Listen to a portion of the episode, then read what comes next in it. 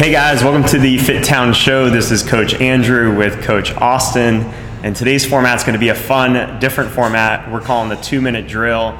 We kind of stole this idea from Ben Bergeron's Chasing Excellence podcast. Um, but based on the questions we got, it's going to be very different from his types of podcasts. We got some some good questions, we got some funny questions, some serious ones.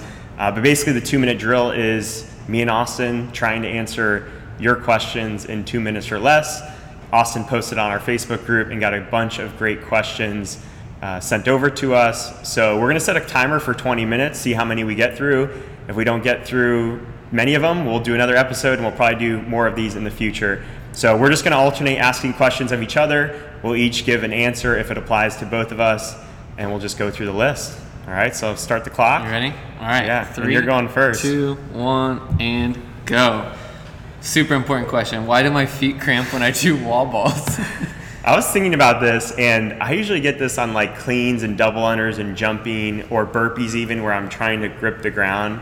Um, but one thing I notice is that I actually stand in my toes a lot. Like if I'm just standing and not thinking about it, I'm just naturally in my toes. So my my feeling is that this person is probably in their toes more than they realize when they're in the wall balls or when they're coming off the ground. A lot of people jump into their toes.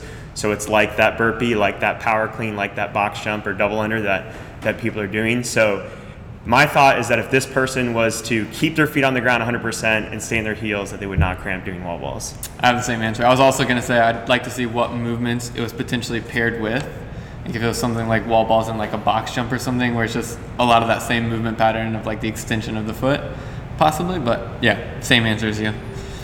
What did you want to be when you were little? Oh man, um, it changed a lot. I would say the first thing I wanted to be was a chiropractor because um, I thought they were rich. thought that was a great idea. Um, and then also there was a chiropractor in my hometown who basically told my grandparents if I got the degree, he would hand over the business to me mm. um, when I was that age. So I feel like originally that was it, mostly for the money though. That's a sad childhood. Not an astronaut or anything. What about um, you? I wanted to be a professional athlete, professional baseball player. So yeah, that was my goal. I guess another one. I did want to be like a, an agent for like a sports I guess, team. Know, not for the team, but for players, I guess. That's cool. That'd been cool. Go ahead. What All right. next? Let's see. When was the light bulb moment that you and Tony said we need to open a gym here? So my light bulb moment uh, of opening a gym happened in London. So give you a quick background. I worked two years of sales at Norwegian Cruise Line after one year of professional baseball with the Red Sox organization. And I quit that sales job prior to finding CrossFit, but I found CrossFit as an athlete a few months later. For about the first eight to 12 months of doing CrossFit, I did not have any aspirations to coach or own a gym. We moved to London, thought we were moving to London. It ended up being just like a three month extended vacation and that gave me a lot of time to just reflect, journal, write, do a lot of walking, and I kept coming back to what is what are the things that I spend my time on reading, watching, listening to get me excited when I'm not working, when I don't have a boss looking over my shoulder. And it was always fitness, health, nutrition. I, I found myself every time I had free time, I'm looking at magazines, looking online at that stuff. So for me, it was looking kind of back at my history and then saying, okay, well, I love this CrossFit thing. And I got exposed to this really cool gym in London when I was there that had more of the feel that I would would see myself doing in a CrossFit gym. So those two things kind of converged to saying, uh, when I get back to the states, I'm going to get my level one. I'm going to coach as many as many gyms as possible, CrossFit gyms, and if I like it enough as a coach, we're going to open one up. Uh, what's the what's the most amount of gyms you coached at at one time? I was only, I was only at three at any given time, but they they were uh, Key Biscayne in South Miami, um, CrossFit CVI in Pompano, and CrossFit Siege in Miramar. So put that into Google Maps and see where that ends up. And I was in Davie in the middle. It's crazy.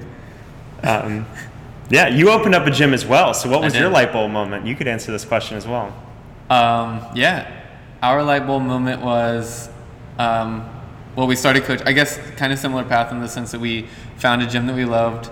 Um, I feel like because the coaches I had, I really liked, it made me want to be that, um, which we became, started coaching, and then, um, yeah, just realized that where I was from um, didn't have it yet. And yeah, so we introduced it to that town, and now there's like three there, which is pretty cool that they all kind of came from us um, after we sold. All right, my turn.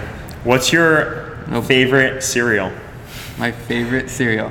Okay, I like uh, Chex Mix, but the honey kind. That's a cereal? I think so. honey Nut Chex Mix or something Okay. like that. I don't like the fruity kind, like Fruity Pebbles or anything like that. Yeah, those are okay. I'm a big fan of Cinnamon Toast Crunch, Lucky Charms. I think it's like the Reese's Puffs cereal. I think that's what they're called. I'd, I'd say those are probably my top three, just off the top of my head. Okay, those are all right. Um, really important question. Uh, if if LeBron is the best player of all time, why do you think he flops so much? I think that's a good question. I really hate flopping. Um, I'm in a soccer league right now on Friday nights and just really despise flopping. Um, and yeah, I think that flopping is definitely a bad thing for basketball. I think it's one of the reasons why soccer has not caught on to the degree in the U.S. that it, it should and could. Um, so yeah, stop flopping, LeBron.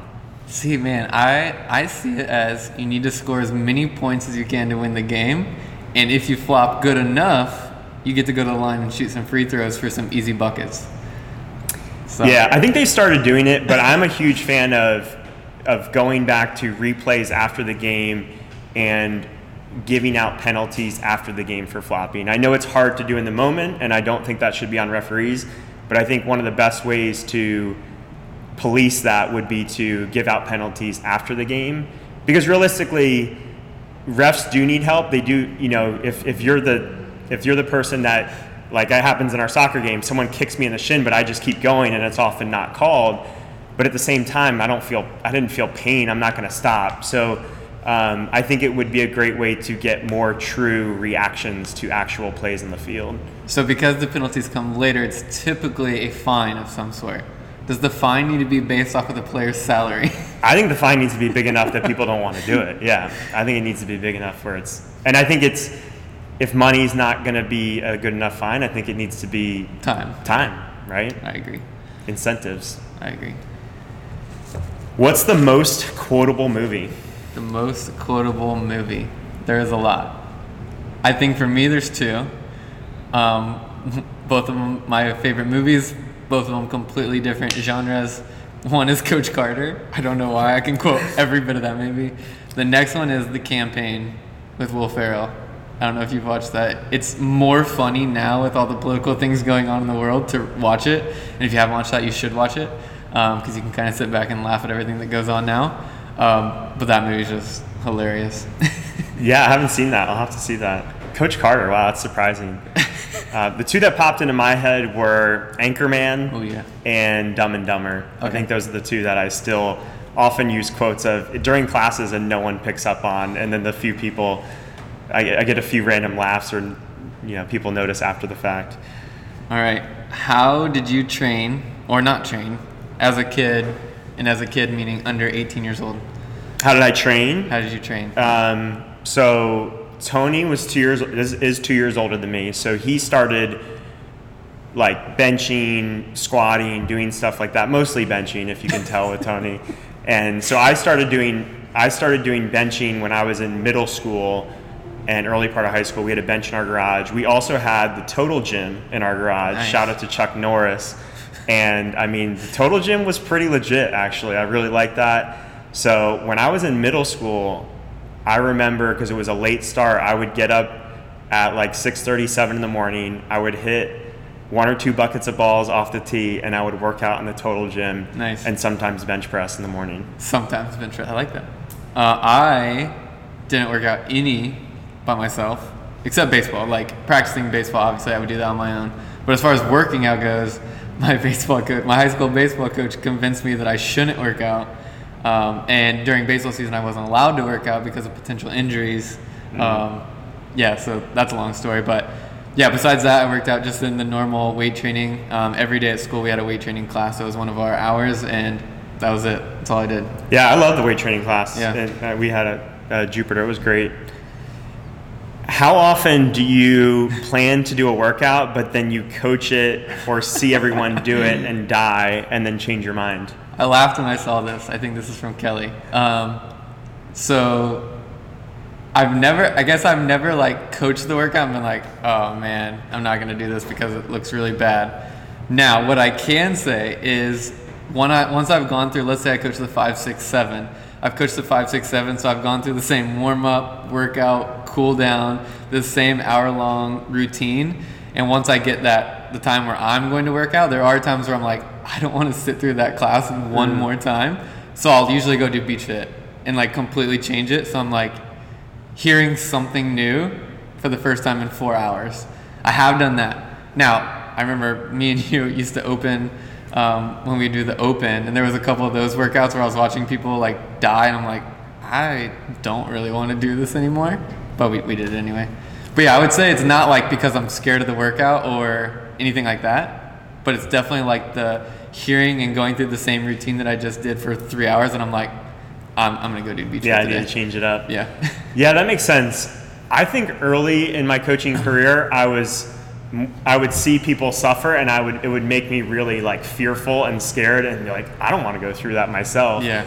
Um, but now there's this weird almost like naiveness that happens where I, I watch people suffer and then in the back of my mind I'm like yeah, but that won't happen to me or something. I don't know what I'm thinking, but I get more I get strangely more excited to do it Yeah. after seeing people suffer and it's not because I want to suffer. I think it's just this weird thing in my brain that makes me feel naive. All right, because it's not you. What coach plays the best music? It's definitely not me. Um, I will not even try to get in that conversation. Um, man, I actually think Tony's the best at it. I think Tony's got some pretty good playlists, and um, yeah, everybody's playing Fit Radio. I mean, that's if, if you guys are wondering, everyone's playing Fit Radio. So um, if you have a coach that plays good music, they're usually playing the same few playlists over and over again. So some, I think some coaches have three to five playlists that they literally play over and over again, and then some coaches have 15 to 20 that they play over and over again. So you might get more variety, but not that perfect playlist every time. Yeah. And then you have coaches like me that go to top 40 playlists or hip hop playlists and just hit play and hope for the best. And then if it feels really awkward at any point, I try to hit skip. Um, but yeah, I'm the exact same way. I just go and hit play, and then if someone complains or I hear something I'm like, oh, that's bad, I run and change it. But for the most part, I'm so not hearing what's playing anyway. So yeah, not, it's not me either. I would have to say the best music is probably Jack. I like Jack's. okay. It's a good amount of hip hop. I like that when I work out.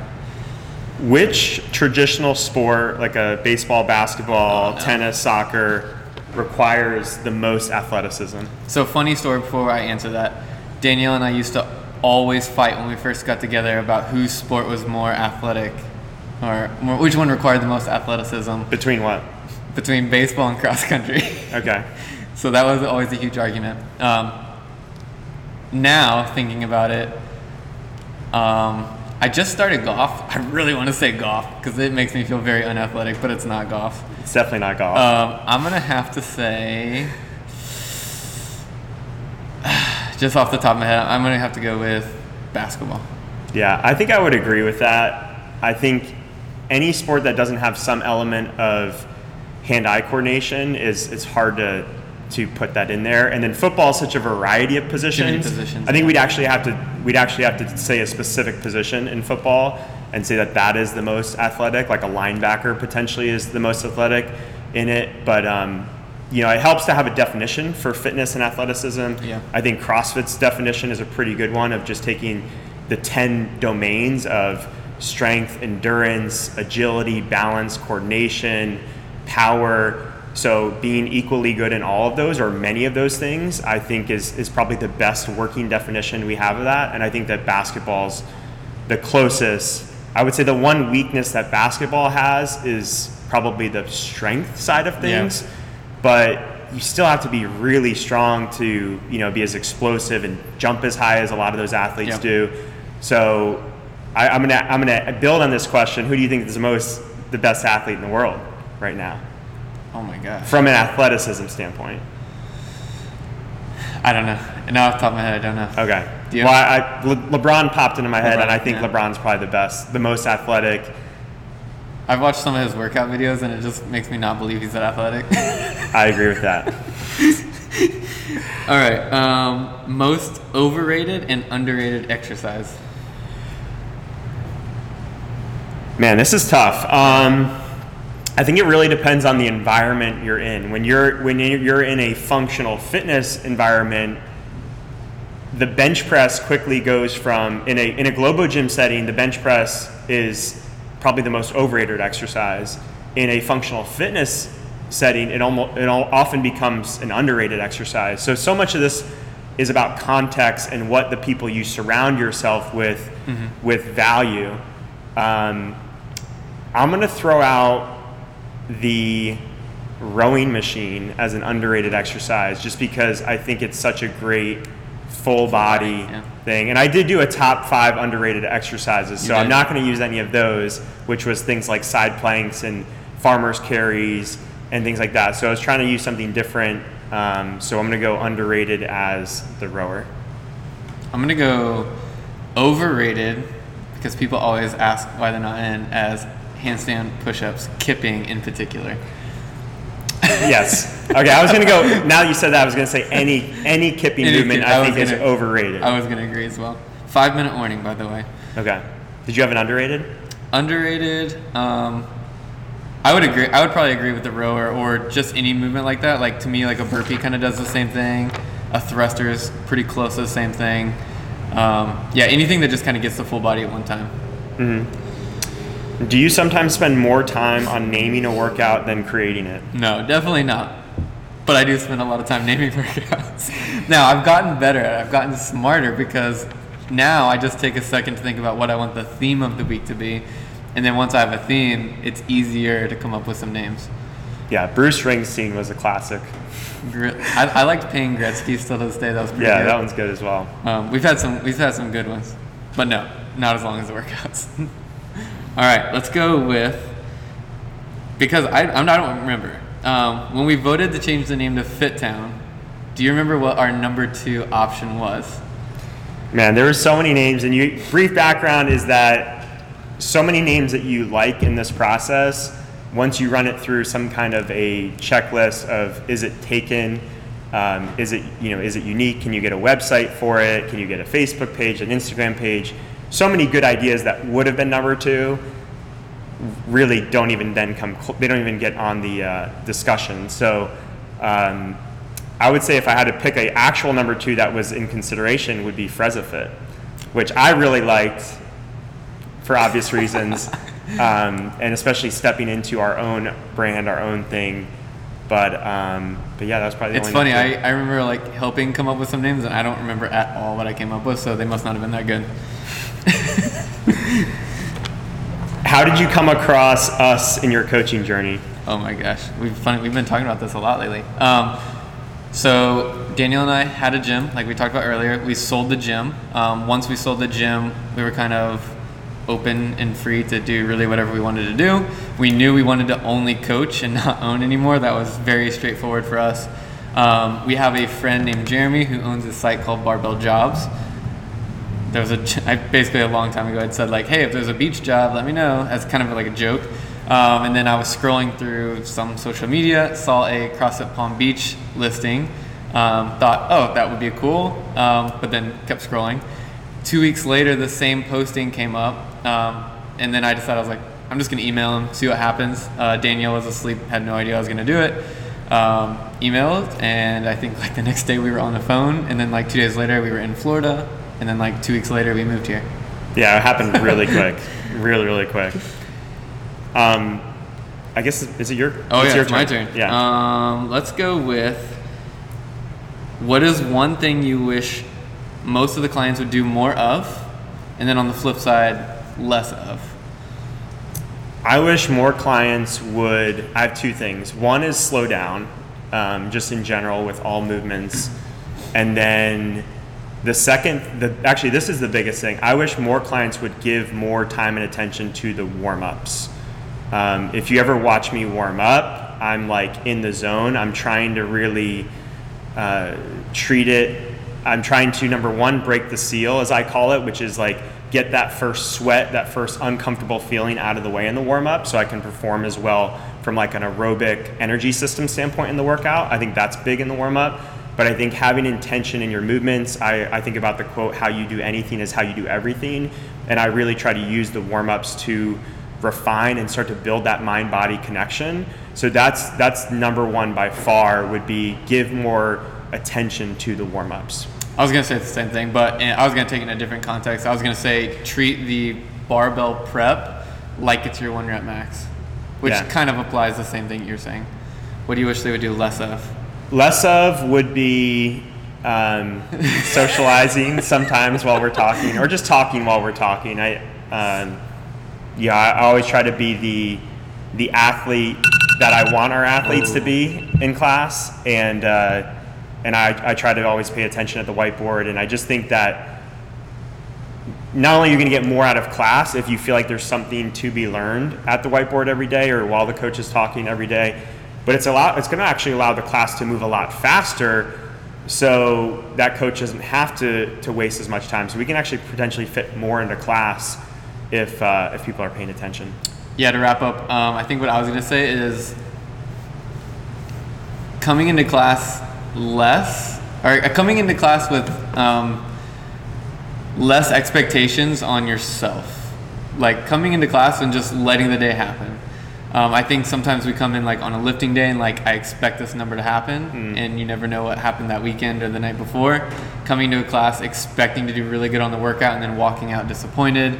So just coming in with less expectations and literally just working out. I think sometimes they take it a little too far. Like, like they almost forget that they're just here to work out. Like it is just a workout, um, and it becomes bigger than that to some people, which is good in some ways, and then can be very negative in other ways. So that's Cool. mine. All right, we'll wrap up on that. I think we'll be back soon, maybe even like 30 seconds from now with the part two. Thanks for joining. If you guys have questions, you can post in the Facebook group. You can email myself, Andrew at fittown.com, or Austin at fittown.com. We'll see you on the next one.